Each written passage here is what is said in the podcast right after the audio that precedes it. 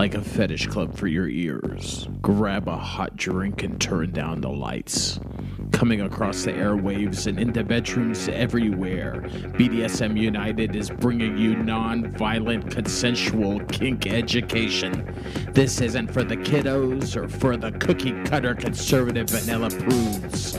We'll be talking bondage, discipline, dominance, submission, sadomasochism, and more today on this BDSM United podcast.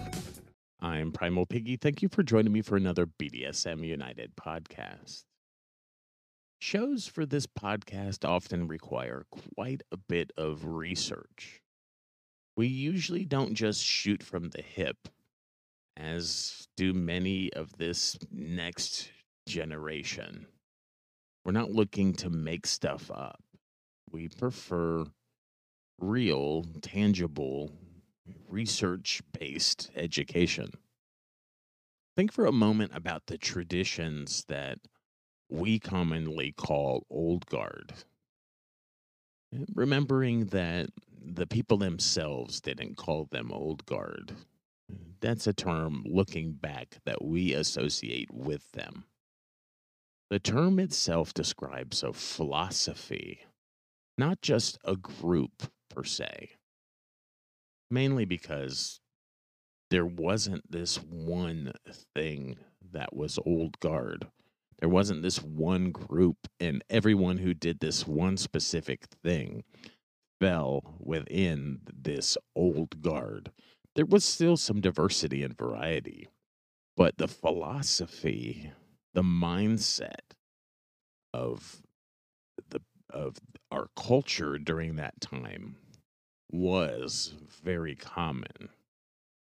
A group of people existed that formed and worked toward developing this philosophy, but again, they never called themselves an old guard. The term itself, while used much earlier, was largely popularized in the early 1990s to distinguish at that time what was old from what was new. It's also in the 1990s that the term BDSM even really kind of came into existence.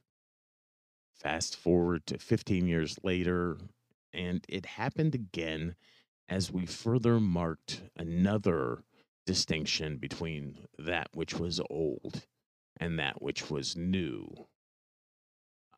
from what was what is now more traditional BDSM and what is this next generation of BDSM.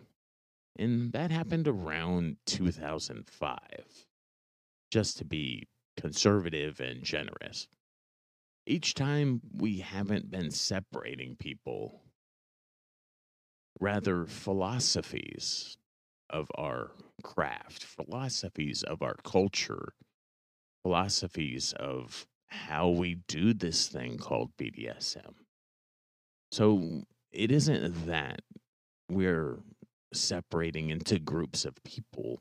We're just separating into different philosophies of how we even approach the lifestyle, how we approach our culture.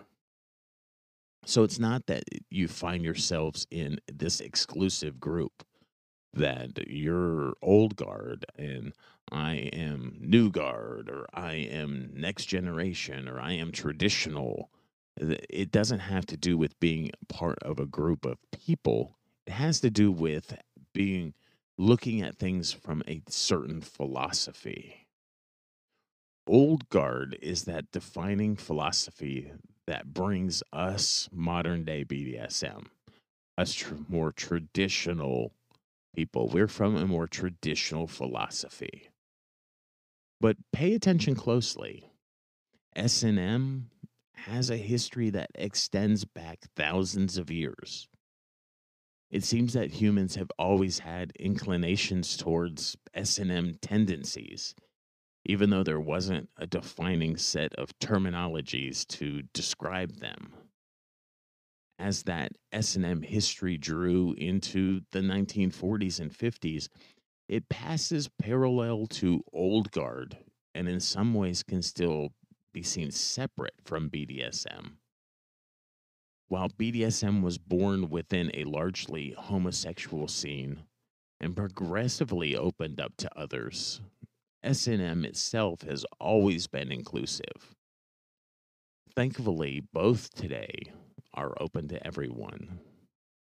We see BDSM now, uh, nearly all philosophies see it as um, pansexual, meaning that it is not any group of people, uh, not in- exclusive of any group of people, whether is, but yet is inclusive of people of all genders, all gender identities, all uh, sexualities. Even straight people are allowed to be involved now. Thankfully, um, all of our philosophies generally have that in common that we are open to everyone being involved in BDSM. Our culture is inviting of others, even though we oftenly often don't try to convert others.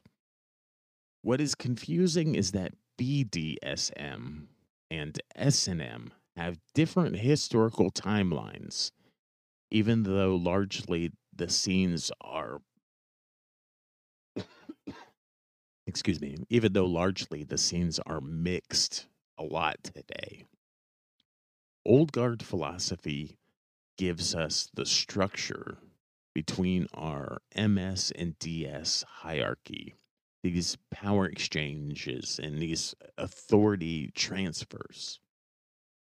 Essentially, this structure, mixed with things like military rank and romantic relationships, all of that married together, that's what makes BDSM unique.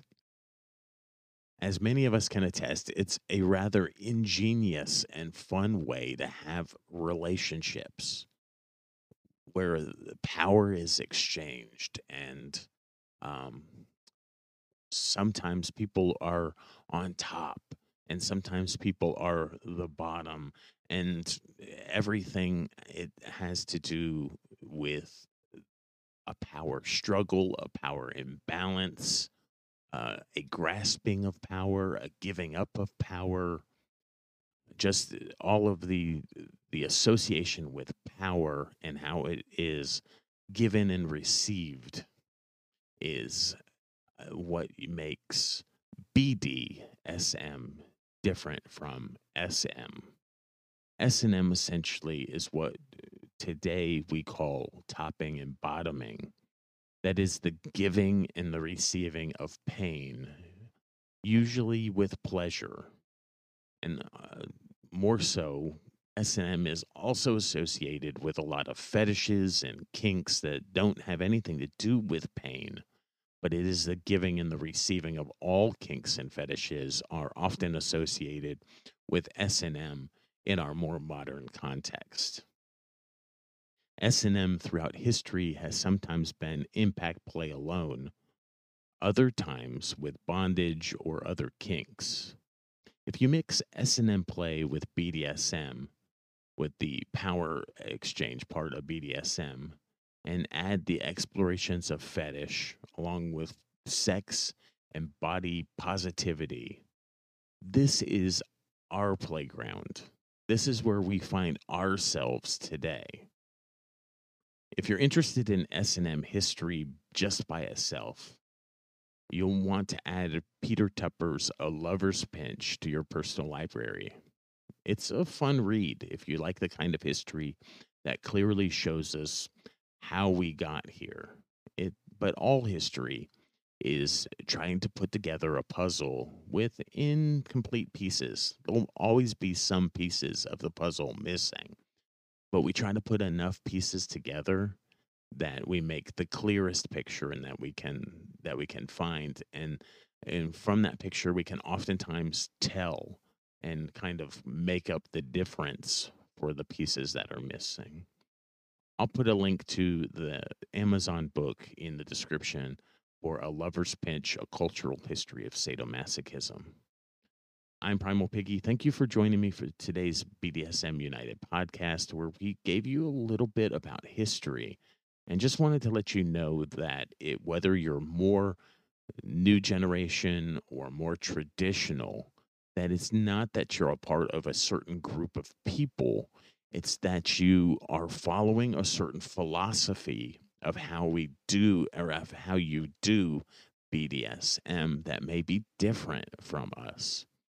And so if you're more we're more traditional. We like to uh, we practice modern BDSM that follows uh, a lot of more traditions and respects our traditions and doesn't try to redefine our traditions or tries our best not to redefine our traditions.